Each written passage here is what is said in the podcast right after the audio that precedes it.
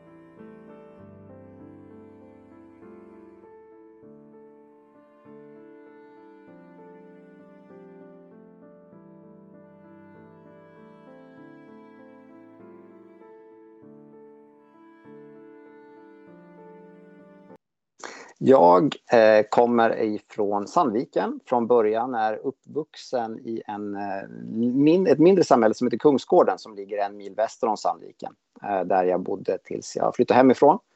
När jag var 20 eller 19 beroende på hur man ser det. Jag gjorde lumpen i Sollefteå. Eh, och eh, utbildning så har jag väl eh, jag har, det jag har som är en examen är att jag har en, en fil. kand. i litteraturvetenskap.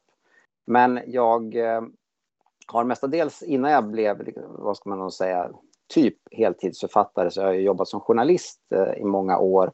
Och jag gick journalistprogrammet i Stockholm men jag, har inte, jag gick aldrig klart det för jag fick ett jobb innan dess. Eh, men eh, jag har väl då liksom, ja, mina akademiska, akademiska studier då är då främst inom humaniora och litteraturvetenskap. Och sen då med, med, med journalistik kan man väl säga, som jag pluggade i Stockholm innan jag började jobba. Gör du något annat än att bara skriver böcker? Ja, alltså de senaste fem, sex åren så har jag försökt eh, bli författare på heltid. Eh, tidigare så, så, så, så, var journalistiken mitt, eh, eh, det jag tjänade pengar på helt enkelt och, och författandet eh, mer av en hobby.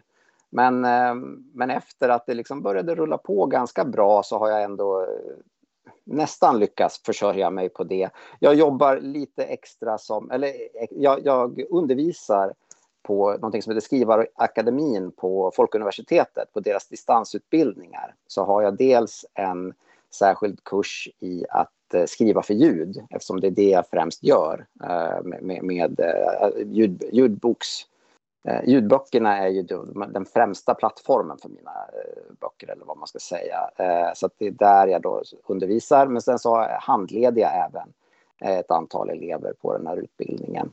Eh, sen så skriver jag även eh, krönikor i Västerbottens-Kuriren. Det är väl egentligen den enda återkommande journalistiska grejen jag har fortsatt nu. Att jag, att jag, att jag har en stående krönika där var tredje vecka eh, på kulturområdet med fokus på litteratur. Men annars så försöker jag mestadels eh, eh fokusera på författandet och även kanske göra lite så här redaktörsjobb och sånt eh, inom, inom bokbranschen och så där. Föreläser lite grann om bokbranschens digitalisering och sånt där som jag också har haft som ett intresseområde eller vad man ska säga.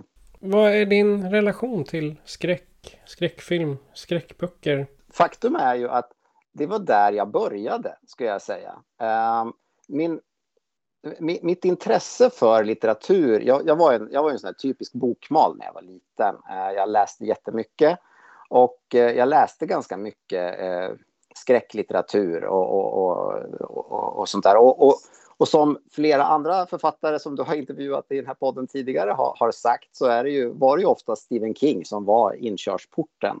Eh, och som också är en författare som har, har fortsatt hänga med. Men eh, när jag började liksom göra mina egna första vad ska man säga, författarförsök, när jag började skriva noveller och sånt, och också jag menar, som skoluppgifter egentligen på, på, på högstadiet. Eh, när det började bli att man liksom skrev lite mer på riktigt, eller vad man ska säga, så, så var det typ skräcknoveller eh, som jag skrev. Ja, och, eh, och det var ganska hemska historier faktiskt. Den, den enda gången, jag var alltid en väldigt skötsam eh, elev, eh, men den enda gången jag kan minnas att jag fick eh, hemringning av, av en lärare var när min eh, eh klassföreståndare ringde hem till min mamma och eh, hon ringde hem till, till min mamma och till min kompis Jennys mamma och berättade att eh, svenska läraren hade eh, slagit larm för att vi skrev sådana fruktansvärda noveller på, på, på svenskan som vi lämnade in. Eh, det var liksom så här, det var ond bråd död och det liksom sprutade blod ur kranar när man vred på dem. Och så där. Det var, vi försökte liksom, vi var otroligt inspirerade av, av King och, och Dinar Kuntz och sådana här och, och eh, försökte liksom på något sätt vara värst. Eh, så att, så att hon undrade helt enkelt vad jag, om det var så att jag hade, om jag genomgick något, något jobbigt eller någonting sånt som jag försökte bearbeta eller något sånt där. Så att de var, och det var väl just det där att jag var så himla skötsam och duktig liksom jämt i, i, i övrigt och så kom det där liksom som de då, ja de var oroliga helt enkelt att allt inte stod rätt till. Men eh, nej, det var, det, det, skulle jag väl ändå hävda att det gjorde. Eh, alltså, eh, att det stod rätt till alltså. Eh, men, men ehm, men, så det var där jag började. Så jag skrev ganska mycket på det eh, eh, inom liksom skräck och, och, och rysar och sånt eh, till en början. Men sen så gled det, när jag sen då väl debuterade som författare 2005, då var det med en, en, en relationsroman eller en sån här så kallad generationsroman eh, som heter Danny Boy och kärleken. Och det, och det var väl mer för att jag hade på gymnasiet så halkade jag över till att skriva kärleksnoveller. För att jag, det fanns en tidskrift på, på 80 och 90 och början på 00-talet som hette Mitt livs novell. Eh, och den, eh, i den tidningen så fanns det varje... Den var ju främst riktad till tjejer eh, och bestod till stora delar av liksom, noveller då, av olika slag. Och eh, grejen var att i varje nummer så hade de en killnovell eh, Eh, också som då skulle vara skriven ur en killes perspektiv. Eh, och den där eh, testade jag att skicka in ett, ett, ett förslag till, eh, till ett nummer och fick den antagen och publicerade i den här tidningen. Och, eh, och fick ju då liksom ersättning för det.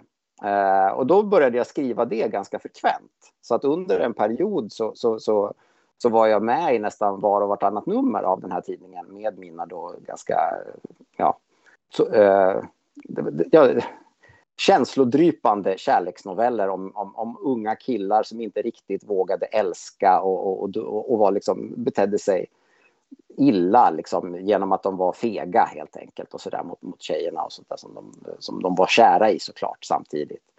Det var lite incelkultur redan då i dina historier alltså? Ja, nej men alltså det var väl snarare sådär att nej men han blev killen blev oftast ihop, men sen så var han liksom... Det var, det var kanske snarare som att han gameade dem liksom lite grann eller något sånt där kanske. Och, och just det där att de var för... Det slutade nästan alltid med att killen lärde sig en läxa. Alltså att han hade liksom då sårat tjejen och, och, och till sist så var det ju hon som stod där liksom Eh, ja, men alla var ledsna i princip. De, de, var väldigt sällan de hade lyckliga slut, de där eh, novellerna.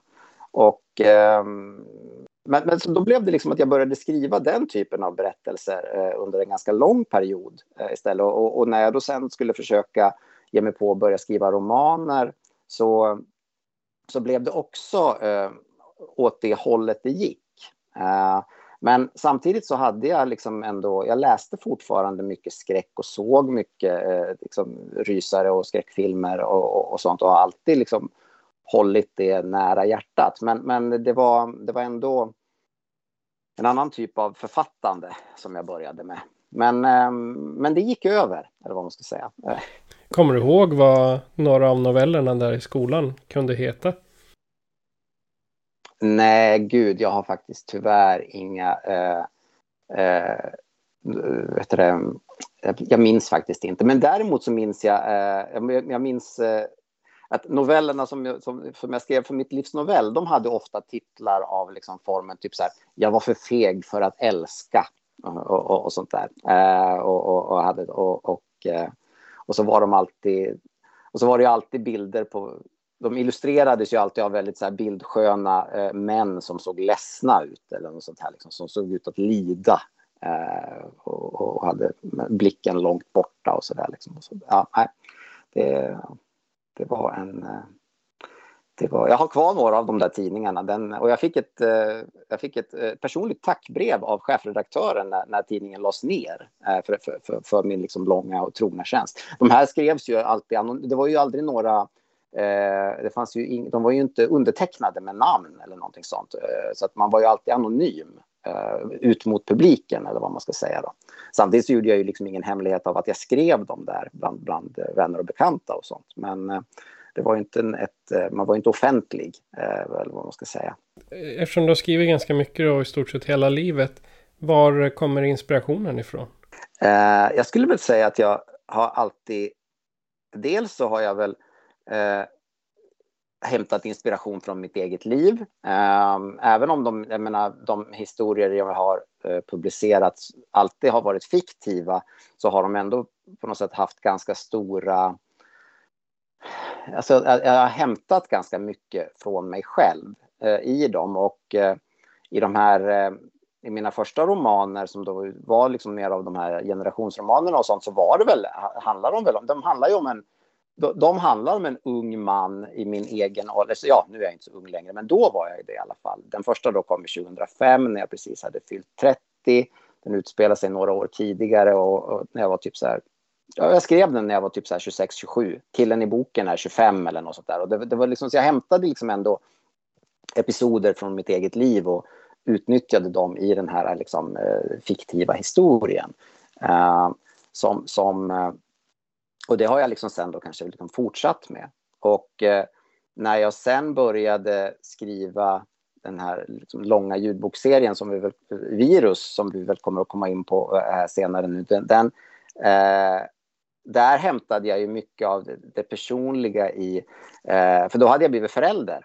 Eh, och, och, och, det började liksom någonstans med den här rädslan för vad skulle hända, alltså om det här om det blev ett virusutbrott av den här skalan, eh, hur sku, vad skulle jag göra själv för att försöka liksom, rädda eller försvara eller skydda mitt barn? Eh, och, och de, så den har väl, och, och, så det var liksom där någonstans den historien började. Kan hoppa över på virus på en gång. Jag tänker de här centrala karaktärerna, Iris, Amanda, Dano. Eh, det finns ju några fler. Skulle man kunna säga att Iris är inspirerad av dig då själv? Ja, det skulle man nog kunna säga. Jag skulle nog kanske säga att, att, att Iris och Amanda är eh, två sidor av mig själv kanske. Men, men, men främst är det ju då Iris. Liksom, hon är ju den här...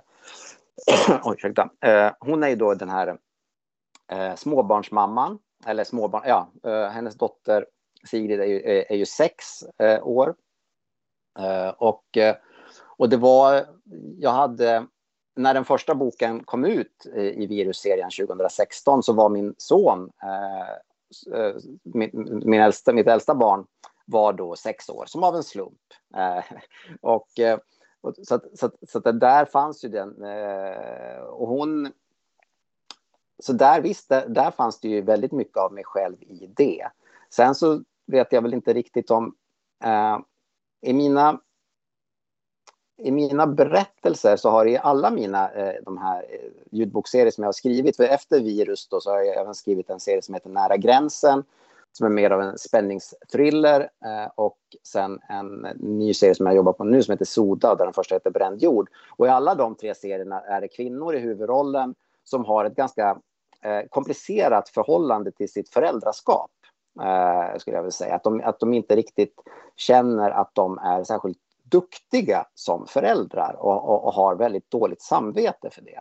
Och, och det där är väl visserligen någonting som jag... Jag har ju själv varit en väldigt aktiv förälder, eller vad jag ska säga. Jag har varit... Eh, eh i, i, i, I mitt liksom föräldraskap så har väl jag kanske varit den, den klassiska mamman, eller vad man ska säga. Liksom, eh, faktiskt, för att jag har varit den som har i och med att jag också alltid har arbetat hemifrån jag, eh, som frilansare, först som journalist och sen som författare, så har jag varit hemma jämt, eller vad man ska säga. Så det har blivit liksom naturligt att jag har tagit väldigt mycket vab eh, och att jag har eh, varit den som har liksom, ja, men kunnat hantera eh, vardagen eller någonting sånt, eftersom jag ändå bara sitter hemma i soffan hela dagarna och, och jobbar. Eh, och, eh, så att jag, jag, jag, tror att jag kanske har något, på något sätt försökt eh, kanalisera den här, liksom, ja, eh, den här typiska pappan eller någonting sånt. Och sen, men istället gjort den till mamma eh, i, i de här berättelserna eller någonting sånt. Så att jag, jag vet inte riktigt varför jag, jag skriver den eh, karaktären gång på gång, men det är det jag gör i alla fall. Men hur kom du fram till just det mytoset som eh, virus eh, skapar? Vi kan ju säga att det blir ungefär som i vilken zombiefilm som helst. Att eh, bara över natten så vänder sig hela jorden och mänskligheten går i stort sett under. Det är ju ingen spoiler för det, det står på baksidan till och med. Nej, nej gud nej. Så, nej, jo, nej, men, nej, men visst. Eh, jag skulle väl säga att när jag, kom, jag, när jag kom på idén så var det ju egentligen, jag var ju, det går ju inte att liksom sticka under stol med att jag var ju, jag var ju djupt influerad av eh, av en tv-serie som The Walking Dead till exempel eller, eller filmen 28 dagar senare eller no, eh, eh just den här liksom det, det, det, sker det här utbrottet. Men jag ville samtidigt inte att det skulle vara zombier utan jag ville liksom ändå att det skulle vara eh, mer verkligt eller vad man ska säga. Att det inte skulle finnas den här liksom ja, ja det skulle bara vara eh, ett virus helt enkelt en pandemi som, som, som drabbade världen. Och eh, när, eh, samtidigt så vill jag ha ändå lite grann av den här eh, eh vad, heter det, vad ska man säga, farligheten som, som ju zombier utgör. Så, så jag lät de här människorna att när, de, eh, när en del drabbas av viruset så blir de väldigt aggressiva under en kort period innan liksom viruset helt tar över deras kroppar och de dör. Uh, så, att, så, så, det, så där, det fanns liksom lite grann i alla fall med i det hela. Men jag ville liksom ändå inte att de skulle kunna liksom traska omkring eh, för evigt och, och, vara liksom, vad ska man säga, eh, odöda. Eh, utan, eh, så, att, så att det är ju ändå ba, bara en, en, eh, en pandemi eller vad ska man säga. Men den är ju då som en pandemi uppskruvad till 12. Alltså just för att det, det är en extremt kort inkubationstid. Eh, det finns heller ingen sån här latensperiod eller vad det heter. Att man, eh, så fort man eh, smittas av viruset så blir man själv smittsam också. Vilket gör att när det väl då... Och plus att det är då också att det är en att viruset har en dödlighet på ungefär 99,5 procent. Vilket också var en siffra som jag snodde från, eh, eh från Stephen King. För det är även den eh, dödligheten som, som, eh, som viruset har i pestens tid, har jag för mig. Det, och det är en liknande i, i, i min berättelse. Och, eh, och, och det där... Eh, så, att, så det går extremt fort. Så att, så att när väl liksom viruset har kommit ut i en tätbefolkad region och det, och det visar ju sig ganska snart att det är Stockholm som är epicentrum för, för det här viruset så, så är det egentligen i princip redan kört. Alltså de, de, de, de som är insatta i det hela, alltså de som vet vad som är på väg att ske förstår att okej, okay, that's it. Liksom. Det, var, det, det var det, eh, ungefär. Det, nu tar ju det här ganska lång tid i berättelsen innan, innan eh, mina huvudpersoner eh, lyckas liksom, få reda på vad det är som har hänt och så. Utan det är ju ett av mysterierna som, som ska liksom då, ja, vad ska man säga, uh, ja, som ska nystas upp helt enkelt under berättelsens gång. Uh, men då är det då att de här, eh, mina huvudpersoner är till stora delar, tillhör då den här lilla, lilla klicken av människor som är immuna eh, mot viruset. Och det visar ju sig då dessutom att de, förutom att vara immuna, eh, så är de även smittbärare. Så de är ju livsfarliga för de som inte ännu har blivit drabbade av, eh, av viruset. Vilket ju då gör att det blir en kamp mellan de som är immuna och de som är eh, osmittade ännu och som inte är immuna. Eh, så de blir ju liksom, ja, de immuna är livsfarliga helt enkelt för de som är osmittade. Eh, och, eh, och så, så, där uppstår det då också en, en, en kamp, eller vad man ska säga, mellan de två grupperna. Jag tänker första fem böckerna ungefär, de, den tidslinjen är ju inom två eller tre veckor. Mm, de fyra första, äh, fyra första böckerna utspelar sig inom. Hur kommer det sig att du valde en så tajt, eh, tajt period? Det har alltid i mina berättelser varit eh, väldigt tajta eh, tidsperioder. Och, jag, och, det skyller jag faktiskt helt på TV, tv-serien 24. Eh, jag var jätteinspirerad av det. Jag tyckte otroligt mycket om den när den kom och tyckte den var supercool. Uh, och det var i den vevan som jag började skriva det som sen blev min uh, debutroman Danny Boy och kärleken. Och den utspelar sig också inom loppet av ett dygn. Uh, och, och har liksom som en, pen, en, en, cirkelrörelse som går som, som en klocka nästan skulle man kunna säga. Och det där skrivandet har jag liksom sen an, fortsatt att använda mig av väldigt mycket. så det var egentligen inte det var egentligen inte tänkt att bli så när jag började skriva virus, utan där, jag hade faktiskt skickat, jag hade faktiskt gjort en synopsis på den första eh, boken och i den synopsisen så gick det flera månader eh, i, i, bok ett. Eh, men, eh, men sen när jag väl hade skrivit den klart så insåg jag att men vänta nu, boken börjar en tisdag morgon och den tar slut torsdag eftermiddag. Alltså typ sådär, då hade det gått två och en halv dag. Och sen så är det i bok, bok två utspelar sig inom loppet av ett dygn i princip, förutom en liksom, typ ett sista kapitel som, som hoppar fram eh, ett, ett halvt dygn eller någonting sånt. Um, så att, så det, det är väldigt tajt. Och sen är det också, för sen, men sen från bok fem så har, uh, har de hoppat fram tre månader i tiden. Uh, och det introduceras lite nya rollfigurer och så också. Men, eh, men även den, de tre böckerna utspelar sig inom loppet av en vecka eller någonting sånt.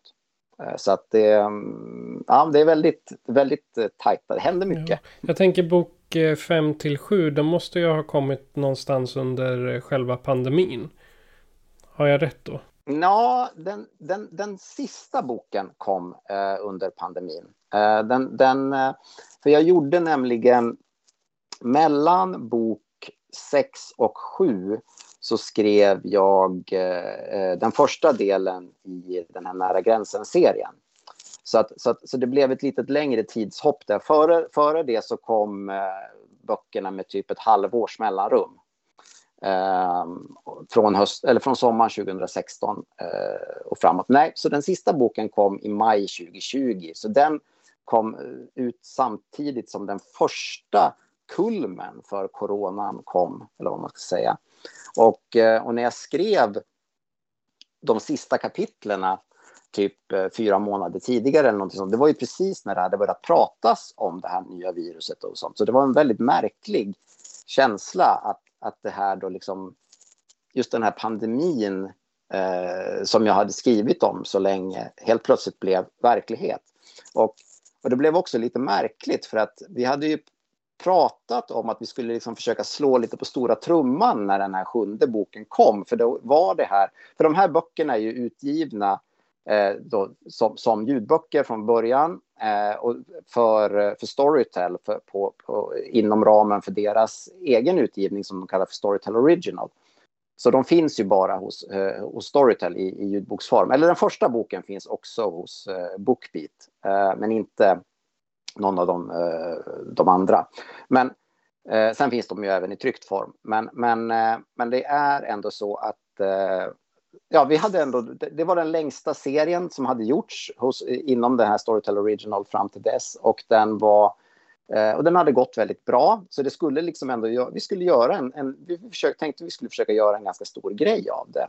Eh, skicka ut pressmeddelanden och göra liksom, jag skulle göra lite PR och sånt där.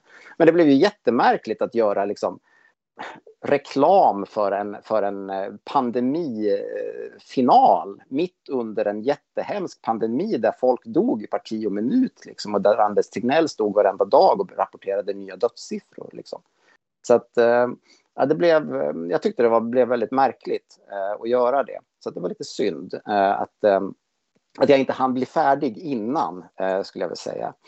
Eh, det hade känts bättre. För det var, ja, jag, jag, jag tyckte det kändes lite fel att, eh, att försöka liksom på något sätt eh, rida på någon sorts coronavåg eller något sånt där. För det, det, nej, det vill jag inte göra. Iris och Amanda, de är ju varandras motsatser i stort sett. Det var Iris som är mamman, Amanda som är den eh, fria. Men sen har du också en tredje som är väldigt central och det är Dano. Han är med. Han är flyktingpojke. De har flytt ifrån Syrien. Var... Eh, hur, hur fick du in honom i berättelsen? Eller varför, eller vad man ska säga. Ja, jag kan faktiskt, jag, det var verkligen så att jag fick, eh, jag fick in honom i berättelsen faktiskt för att han, han fanns inte där från början. För att när jag började skriva den här berättelsen så jag hade börjat eh, pyssla med den här berättelsen innan den här eh, Storytel Original-satsningen drogs igång. Och de hörde av sig till mig och frågade om jag var intresserad av att börja skriva för det här nya konceptet som de då skulle lansera. Uh, och då så sa jag att jag har nog kanske en berättelse som skulle kunna passa för det här. Och då hade jag skrivit kanske första tredjedelen av, av, av manuset till, till, till den första uh, boken i serien. Och, uh, och då när de tittade på det så sa de att men det här blir ju superbra, det här vill vi verkligen ha, men vi skulle vilja ha in en person till så det inte bara blir de här två kvinnorna. Och då, så, och då tänkte jag liksom att okej, okay, vi behöver ha in en till och och jag ville liksom inte ha, eh, jag ville också göra det eh, jag ville inte att, det, att vi, för de var så där, ja, vi kanske ska in en man också då liksom. Men jag tyckte att det var en ganska, jag, jag ville ändå göra en poäng av att det bara var eh, kvinnor som var de drivande i, eftersom det här ändå är en så tydlig actionberättelse i en, i en genre som ofta är ganska manlig. Ehm, eh, i, i den här typen av liksom actionberättelser överlag så, så kände jag ändå att jag vill att det ändå bara ska vara de här två kvinnorna som är de vuxna, eller vad man ska säga. Men om man då ändå ska ha in en kille så tänkte jag, ja men då får det bli en ung kille. Och då, då, då, och då kom jag på Dano. Och det är ju, han har ju egentligen, och det är väldigt många som har tagit Dano till sina hjärtan verkligen. Eh, eh och vilket jag tycker är väldigt eh, kul för att han var, han var väldigt rolig att skriva och, och, och jag tyckte väldigt mycket om honom. Och han, han är ju också drabbad av ett väldigt grymt öde. För de har ju då liksom, när berättelsen, när berättelsen börjar, när han introduceras i berättelsen, så har ju de då varit, för den utspelar ju sig då eh, 2016, när det fortfarande var det här med att det kom otroligt stora flyktingströmmar eh, från södra Europa, eller från Syrien, då, alla de här liksom, som vandrade genom hela Europa och tog sig upp till Sverige. Och det har ju då han och hans familj gjort. De har varit på flykt i ett halvår Eh, och de är då liksom på in... Nu har de äntligen kommit till Stockholm där de har en släkting som bor. Och, och de råkar då liksom komma till Stockholm exakt den dag som utbrottet av den här pandemin äger rum. Så han ser ju sin familj bokstavligen dö framför sina ögon medan han då är eh, den enda som överlever. Eh, eh, tror man i alla fall. Eh, eh och så, det, så det är en väldigt... Um, ja, han, han, och, och, han kan inte språket. Han är visserligen väldigt duktig på engelska, men han är ju... Han är, ja, men han är ju han är otroligt utsatt, för han, han, han kan inte prata med... Han, han, kan inte ett ord svenska och han um, fattar inte vad som händer och så där. Och uh, har då en, ska då bara försöka hitta den här släktingen som han ju aldrig ens lyckas hitta, men han inser ju att han är död, precis som alla andra. Liksom. Uh, och uh, nej, så att han, ehm, nej, han var en, en, en kär liten, eh, eller han var ju, eller han var ju 12. Eh, när, eh, när berättelsen eh, startar. Ja, han är ju 12 hela berättelsen eftersom det bara utspelar sig några veckor. Men, eh, men det sker ju ändå en ganska stor utveckling hos honom eh, under de här eh, böckerna. Så att, eh, nej, jag tyckte om honom. Ja, det, det finns mycket att, att, diskutera om just virus. Men eh, det kan vi komma till en annan gång. För nu är jag väldigt intresserad av P3-serien Hotellet. För jag tror jag har lyssnat på den fyra gånger kanske. Jag måste fråga var du fick eh, inspirationen till just hotellet. Alltså grejen var den att från början så var det ju eh, så här att jag... Eh, det var ju... Det, det var eh, Moa Gammel, eh, skådespelerskan Moa Gammel som även då var eh, chef för, eh, för SR Drama. Eh, eller konstnärlig ledare var hon väl för, för det. Eh, då, eh, den här eh, den nya satsningen istället för radio, radioteatern helt enkelt, eh, som de ju då döpte om till SR Drama. Och de, som de då sen försökte modernisera och där de då bland annat gjorde alla de här P3-serierna. Uh, och de gjorde ju även P1, eh, serie för P1 och P4 och sånt där också. Och hon och jag kände varandra sedan tidigare eh, faktiskt för att vi försökte få till stånd en filmatisering av den här Danny Boy och kärleken en, en gång i tiden när vi, eh, när vi lärde känna varandra. Det var typ 2006, 2007 eh, i början av hennes eh, skådiskarriär. Eh, och, och sen så hade vi väl liksom gått åt olika håll och, och, och så under ganska många år. Men hon hörde av sig och frågade om jag var intresserad av att, eh, för hon hade ju sett att jag hade gjort virus och så där. Och då frågade hon om jag var intresserad av att skriva en, en skräckserie för dem eh, som skulle då liksom eventuellt ha övernaturliga liksom, eh, drag. Eh, och inte bara vara en, en slasher eller vad man ska säga. Utan, eh, och, och så hade hon en helt kort pitch eh, som, som, som, handlade om en återträff helt enkelt. Där då människor börjar dö. Och, och, och hon var sådär, men kan du försöka hitta på en, en historia utifrån det här? Men det lustiga var att den berättelsen eh, från början, den eh, ut, skulle utspela sig, det skulle vara en återträff som skulle utspela sig mitt i sommaren på en skärgårdsö. Eh, så det var vad jag... För, så först så skrev jag en, eh, en synopsis och sen en lång storyline på, som blev liksom nästan som en halv roman i längd. Där den här berättelsen, eh, som i stort sett var den, den berättelse som sen blev hotellet, eh, där den då utspelade sig i, eh, i, eh, i sommarmiljö eh, på en skärgårdsö. Inte, inte i Stockholms skärgård utan i typ Kalix skärgård. Eh, men men sen då så insåg de att när, vi, när jag väl hade liksom presenterat den idén och de eh, i princip hade gett en grönt ljus så var, de, så, så var det några eh, chefer högre upp på Sveriges Radio som sa att nej men alltså vi kan en, en, en, en slasher-serie som handlar om hur ungdomar blir liksom brutalt mördade på en skärgårdsö. Det, det, det låter för mycket som Utöja. Det går inte. Liksom. Alltså, de, de var så där, nej, det blir för osmakligt. Um, så, att de, så, då, så då bad de mig att uh, tänka på ett, ett annat scenario där man skulle kunna göra den här historien istället. Och då började jag spåna. Då hade vi, vi hade en heldags eh, workshop i, i, eh, i Stockholm. Jag bor ju då uh, sedan 30, 11 år tillbaka i allra nordligaste Sverige i en liten by som heter Vittangi som ligger sju mil sydost om Kiruna. Uh, och jag har tidigare bott en massa år i Stockholm. Uh, men men, men nu är då liksom det här eh, mitt hem. Eh, och, eh, och då eh, så började jag fundera över, för det finns väldigt mycket turism här uppe. Eh, och, och, det är ganska mycket av sånt här turism. I, I, Sverige så har man fokuserat ganska mycket, i nordligaste Sverige har man fokuserat ganska mycket på den lite mer exklusiva turismen.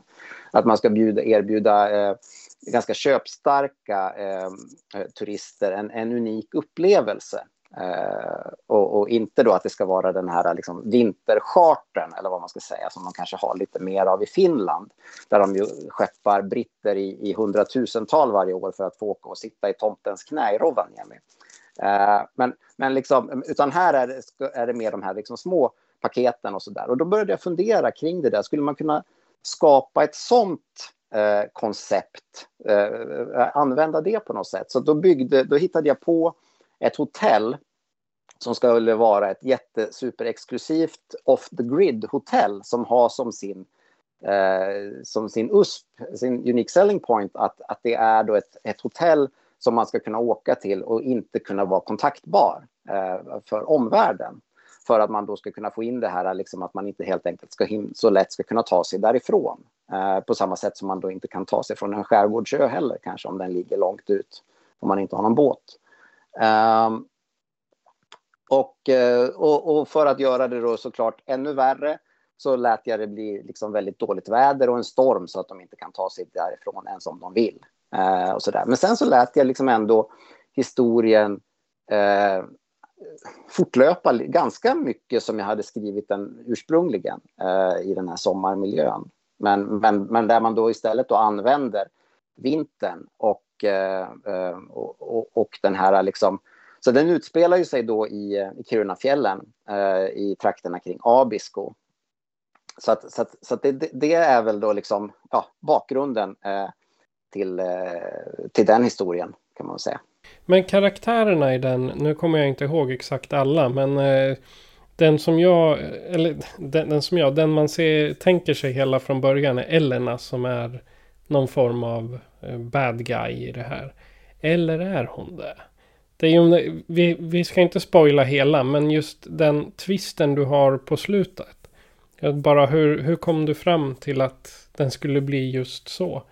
Vi behöver inte säga vad twisten är, men just eh, konceptet. För det, det, det, finns flera filmer som har den.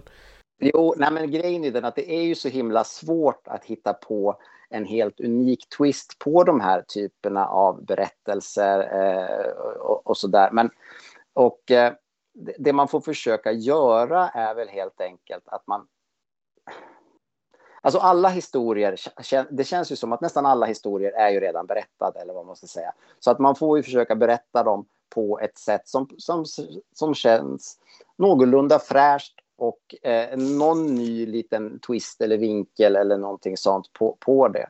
Eh, och, och, och, nu det, jag ska också säga det att grejen var ju den att när jag skrev ju då liksom själva berättelsen eh, till hotellet och sånt. Men sen var det ju heter det, Lola Sakov som också är eh, seriens eh, regissör som sen skrev själva eh, radiomanuset eller vad man ska säga, alltså dialogmanuset. Visserligen så hade jag väldigt mycket dialog och sånt redan i, min, i, i den här långa storylinen jag skrev. Men det skedde vissa förändringar i slutmanuset faktiskt. Inte i, i, i hur karaktärerna var och, eh, och, i, eh, och i hur twistarna är, eller vad man ska säga. De, de är intakta, men just dialogerna. Och sen är det också så att de bytte namn på nästan alla karaktärerna. Eh, så, att, så nu försöker jag komma på vad Elena hette i mitt... Men det spelar ju ingen roll, jag vet ju vilken, jag vet ju vilken rollfigur du menar. Men, ja, men till exempel så hon som är eh, vad man ska säga, som väl är, är huvudpersonen, eh, som heter Ines. The, the, final girl kan man väl kalla henne. Ja, precis. Ja, precis. Hon, hon heter Saga i min, eh, i, i, min eh, vad heter det? Och, eh, i, i, mitt originalmanus, eller vad man ska säga. Och, och, eh, och hon som heter Rani, som är, som är polisen som försöker utreda det här i efterhand, hon heter Britt eh, Eh, i, i mitt... Eh, och sådär. Så det är lite, lite sådana saker som också är annorlunda. Men eh, ja, gud, vad ska jag säga om Elena? Ja, men jag vet faktiskt inte. Alltså, det, det, är svårt att komma ihåg exakt hur man, hur man resonerade faktiskt. Funde, grejen är den att jag har nämligen funderat på att försöka skriva om den här berättelsen som en roman. Eh, och där har jag lekt med några olika tankar på hur jag skulle göra det här. Liksom. Eh, om man då skulle försöka göra det mer som en, en traditionell kriminalhistoria eh, eh, eller om man ska liksom köra fullt ut liksom någon sorts liksom Mats Strandberg-berättelse eh, av det, liksom, alltså, där det är liksom en skräckroman med mycket slasher. Eh, ingredienser och, och sånt där liksom, och, väldigt, och utmejslade karaktärer som man får, eh, och sånt. Men eh, vi får se och, och, också då liksom hur man, hur man ska göra med eh, vad är det egentligen som har hänt eller vad man ska säga liksom då, och, och sånt där. Och det finns, eh, det finns lite olika sätt man skulle kunna välja att gå, tror jag. Nu är ju, nu är ju det här en, eh, en genre som inom bokvärlden inte liksom är särskilt stor eh, i Sverige. Ska man säga. Det, det, är ju liksom en, en, typ av berättelse som oftare berättas liksom inom som en skräckfilm eller, eh, eh, eh eller som, ett, som, eh, som en sån här ljudserie eh, helt enkelt som, som den var. Eh, men eh, det hade varit kul att lyckas göra den i bokform också som, och faktiskt lyckas få, få den såld ordentligt. och så, där, så att det inte blir absolut inget fel med liksom små nischade eh, förlag som fokuserar på, på, på, på liksom skräck och, och övernaturligheter och sånt. Men, men det hade varit kul att kunna göra det på ett, på ett eh, på, eh, få en sån här berättelse och nå ut brett också. Men det är inte så himla många författare i Sverige som lyckas med det. Det är ju typ Mats Strandberg och Sara B. Elfgren och, och, och Bergmark Elfgren och, och John Ajvide Lindqvist. Eh, och, och, så. Marcus Sköld har ju lyckats bra med, med sina, men, men inte liksom alls lika brett som de andra. Liksom. Så det, ja. Eh, Soda-serien, vad eh, kan du berätta mer om just serien? Vi ska inte spoila några böcker nu egentligen, men just Soda-serien, hur kom den till dig?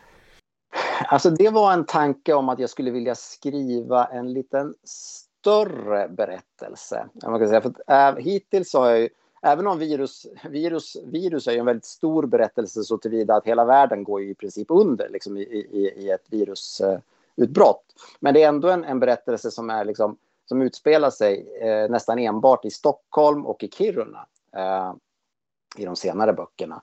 Och, eh, och lika då den här serien jag skrev sen som heter Nära gränsen. Den utspelar sig här uppe i de här trakterna där jag bor, eh, lite mer söderut i Tornedalen, trakterna kring Pajala och så och handlar väldigt mycket liksom om, ja, men om, om kriminalitet just mellan vid den finsk-svenska gränsen. Också. Och, eh, men här vill jag göra en, en, en riktigt stor eh, konspirationsberättelse som, som där då liksom the bad guy skulle vara en, eh, en organisation som har funnits liksom under väldigt lång tid. Eh, och, och, och, som antar någon, liksom lite så här Bond-skurksliknande proportioner, alltså en spektreliknande eh, organisation som är med och drar i tentaklerna. Eh, och, eh, och jag ville då på något sätt placera den i eh, klimathotets tid, eller vad man ska säga.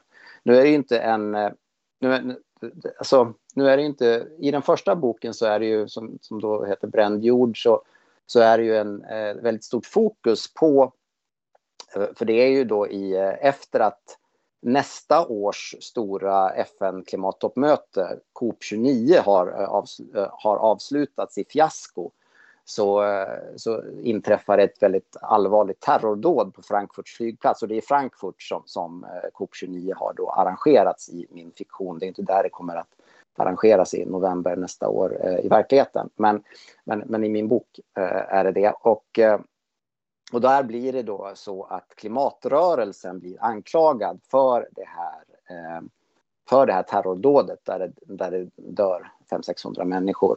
Och, eh, eh, och det drar igång en historia där då liksom företrädarna för en, en klimatorganisation eh, blir anklagade för, för, att vara skyldiga till det här och de tvingas fly och ska då försöka rentvå sig själva. Men eh, längs resans gång så får man liksom på något sätt, får man, så förstår man att det här handlar egentligen om någonting större. Eller ja, ja klimathotet är ju stort i sig. Men de, de, de vill på något sätt använda eh, det här eh, för någonting annat, den här organisationen. Och, de, och vad det är de egentligen vill göra eh, åstadkomma. Det får man liksom veta under, under resans gång. Jag har, håller på att jobba nu med eh, del två som kommer att heta Svart horisont eh, och kommer i september. Och sen så ska det väl komma en trea också i början på nästa år. Den ska komma lite tätare än, än, än ett år. Eh, alltså nu är det ju ett, kommer det bli ett år mellan ettan och tvåan, men förhoppningsvis så blir det kanske bara ett halvår mellan tvåan och trean. Så vi får väl se vad det, vad det blir. Eh, det är roligt att skriva något som är liksom just det här eh, där man får utnyttja mycket av de här eh, ja, men konspirationsteorierna som finns, liksom, om att det kanske finns en sån här liksom, en, en dold världsregering och såna här saker som drar i trådarna. Och så. Nu är det inte en, en sån, eh, de, men just det här också med hur hur till exempel eh, Ryssland jobbar väldigt mycket med desinformationskampanjer och sådana saker. Liksom, och, och, och, att det finns flera som kanske gör det och de gör det av olika skäl och sånt. Och, och, och att de kanske använder de här, skapar desinformation och, på, på lite oväntade sätt för att få fram eh, ja, märkliga resultat, på, på, på, på påverka liksom världen i olika riktningar och sånt där. Um, så det, det, är roligt att sitta och spekulera om sånt där. I, eh, I vanlig ordning så brukar vi prata om minst en film var när vi eh, spelar in avsnitt. Och som vi har sett och som anses behöva uppmärksammas. Så jag tänkte, du kanske har sett någon bra film på senaste tiden som du tycker är värd att nämna? Ja, alltså grejen var ju den att när jag började tänka på det här så började jag jag började fundera lite grann om jag skulle ta något som, eftersom jag har pratat lite sådär om, om, om Stephen King och sånt, om jag skulle ta något sånt där. Men det kändes så att grejen är den att en, en annan författare som jag har varit väldigt influerad av, eh, som ju också har varit en av Stephen Kings eh, stora ledstjärnor, det är ju författaren Shirley Jackson som han har pratat mycket om i, i, i sina, eh, vad heter det, som, som en stor influens i sitt eget skrivande och sånt där och som jag också sen eh, med hjälp av Stephen King då började läsa väldigt mycket i, i, i de övre tonåren och sånt. Och sen när jag pluggade på universitetet så skrev jag även min C-uppsats eh, om hennes eh, mest eh, eh, eh berömda roman, alltså The Haunting of Hill House. Eh, och den har ju nu, eh, den har ju blivit filmatiserad flera gånger. Eh, två långfilmer, men den som jag ändå tycker är den, den, den bästa filmatiseringen av den och som ju, den, också den som Eh, kanske förhåller sig friast till eh, eh, originalmaterialet det är ju tv-serieversionen som kom på Netflix för några år sedan. Som eh, Mike Flanagan gjorde. Eh, som jag tycker är en otroligt bra eh, skräckserie. Eh, som, och, och, dessutom för jävla otäck. Alltså det, detta, det, ska, det ska villigt erkännas att jag, jag tycker väldigt mycket om att se skräckfilm. Men jag är ju dessutom en sån person som faktiskt är ganska lättskrämd eh, när det gäller skräck. Och, och jag, är, jag är inte... Jag, jag, jag, jag, hoppar på de enklaste jump scares. Liksom. Även om jag vet att de kommer så blir jag ändå rädd för dem. Liksom. Det är något sånt där som jag aldrig riktigt lyckas komma över. Så jag ofta ganska, tycker ofta det är ganska jobbigt eh, att, att, eh, att titta på skräck samtidigt som jag ju gärna vill göra det och så där. Och jag tycker verkligen att eh, att den, jag tycker alla de uh, Netflix-serierna som han gjorde, uh, nu har han ju gått vidare och ska börja producera, skapa serier och filmer för Amazon Prime, är det väl, tror jag, eller Prime Video, uh, som han har skrivit nytt kontrakt med. Men, men han gjorde ju en serie per år i, från The Haunting of Hill House och framåt, 2018 och framåt till nu var det väl eh, huset Ushers fall var väl den sista han gjorde nu senast. Och jag tycker verkligen att de är väldigt speciella. Men, men, men den är också verkligen den bästa, eh, tycker jag. Så jag, om det finns folk fortfarande som inte har sett den så, tycker jag, så råder jag alla att göra det, helt enkelt. Sen tänkte jag erbjuda dig möjligheten att säga kanske en egen hälsning, göra lite reklam för ditt arbete. Hur, var hittar man dig helt enkelt? Så kan vi säga. Ja, alltså eh, när det gäller sociala kanaler och sånt så är jag väl mest verksam eller aktiv på, på, på Instagram. Eh, som många författare så har jag, jag, mitt konto där är understreck Daniel Aberg. Eh, men söker man på mitt namn så är det väl så, så, så hittar man ju mig. Men, men, eh, men eh, jag, eh, sen har jag en hemsida som heter danielaberg.se där eh, jag också förr skrev väldigt mycket om mitt eget skrivande. Jag har ändå en blogg där som faktiskt nästa år fyller en 20 år så har jag liksom haft den ändå rullande ända sedan jag, sedan jag debuterade. Eh, och så. Men eh, förut under ett antal de tio första åren av dess levnad så skrev jag nog på den varje dag. Men nu blir det säkert, nu blir det oftast bara en tre, fyra inlägg i månaden. Och ganska ofta blir det bara att jag återpublicerar de här krönikorna jag skriver för Västerbottens-Kuriren. Eh, men jag försöker även växla med lite annat material. Men, men jag har ändå jag har ganska mycket så här bokbranschrelaterade eh, ämnen och sånt där. Inte så mycket skräck, eh, det ska jag, kan jag verkligen säga. Men eh, när det gäller liksom min litteratur och sånt så är det ju så att som sagt, eh, mina ljudboksserier med, där, då virus ändå får sägas vara den mest framgångsrika Eh, finns ju då, eh, det är ju Storytel som gäller om man vill lyssna på dem i sin helhet. Eh, och eh, de finns, eh, eh så, så där finns ju då allt jag har eh, skrivit. De finns även, allt jag har skrivit finns även utgivet i tryckt format. Eh, så de går ju att köpa typ så här från Adlibris och sånt, hela virusserien och, och, och så där om man vill det. Och en del bibliotek har de fortfarande inne också vet jag, även om det har gått några år nu sedan de kom. Um, ja, vad ska jag säga i övrigt? Vill man lyssna på hotellet så är den eh, tillgänglig på Sveriges Radios hemsida. En, eh, en skräckrelaterad eh, eh, eh, ljudberättelse som vi inte har nämnt, men som tyvärr heller inte längre finns tillgänglig. Det var ju, jag skrev en eh, en, eh, Sveriges Radio hade ju en satsning som heter Skymningsland eh, under ett antal år. Och för den så skrev, till den sista säsongen av den serien så skrev jag ett, eh, eh en skräckberättelse som med, med, med, lite så här, vad ska man säga, eh, folkloristisk eh, tema eh, som, som eh, hette Fäbodbröllopet.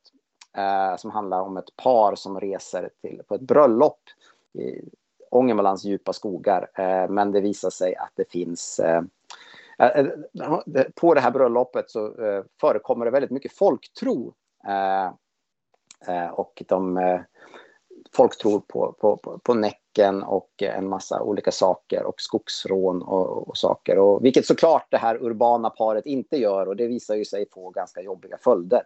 Uh, jag tyckte det var en jätterolig historia att skriva. Tyvärr så, så finns inte den tillgänglig på, på uh, Sveriges Radios hemsida längre. Däremot så finns den faktiskt utgiven i bokform.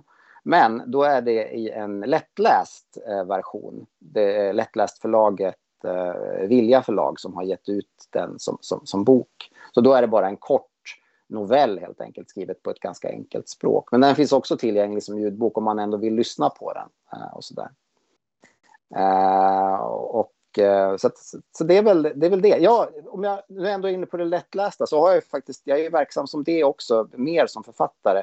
Jag har skrivit en lättläst serie för ett annat lättläst förlag som heter Hegas.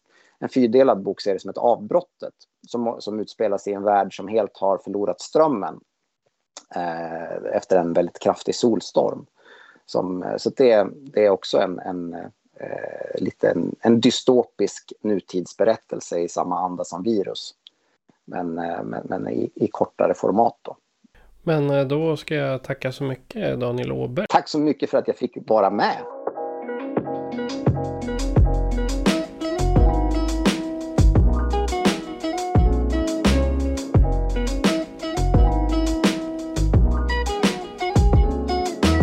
Och där har vi det, kära lyssnare. Ett stort tack till Daniel Åberg för att han delade med sig av sin resa genom litteraturen och skrivandets värld. Vilken inspirerande berättelse om den här konsten och framförallt passionen. Kom ihåg att utforska hans böcker. Mer information och länkar hittar du på hemsidan som det finns en länk till i beskrivningen av detta avsnitt. Musiken kommer från Streamlacky, Keys of the Moon och mig. Glöm inte att prenumerera på podden för att inte missa kommande avsnitt och klicka i fem stjärnor på de plattformar som det går. Och vill du se våra avsnitt livestreamas när vi spelar in kan du registrera dig på vår Patreon-sida. Och det är gratis. Du har lyssnat på Skräckbokcirkeln. Jag heter Patrik. Adjö på er.